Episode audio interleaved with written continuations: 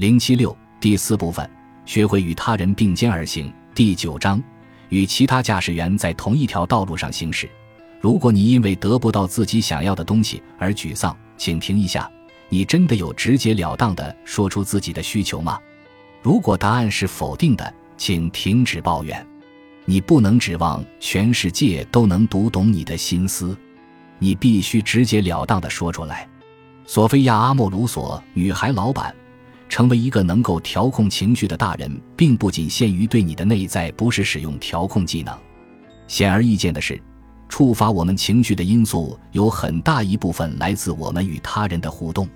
你所学的技能构成了你全部技能的四分之三。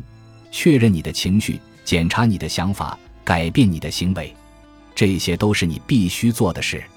而你完整情绪调控技能中剩下的四分之一是学会善于从他人那里获得你需要的支持，而这最终，我很抱歉这么说，也是你必须要做的事。当你在外面和其他人打交道的时候，事情会变得更加复杂，因为现在你也必须对他们身心之车上乘客应用你的技能。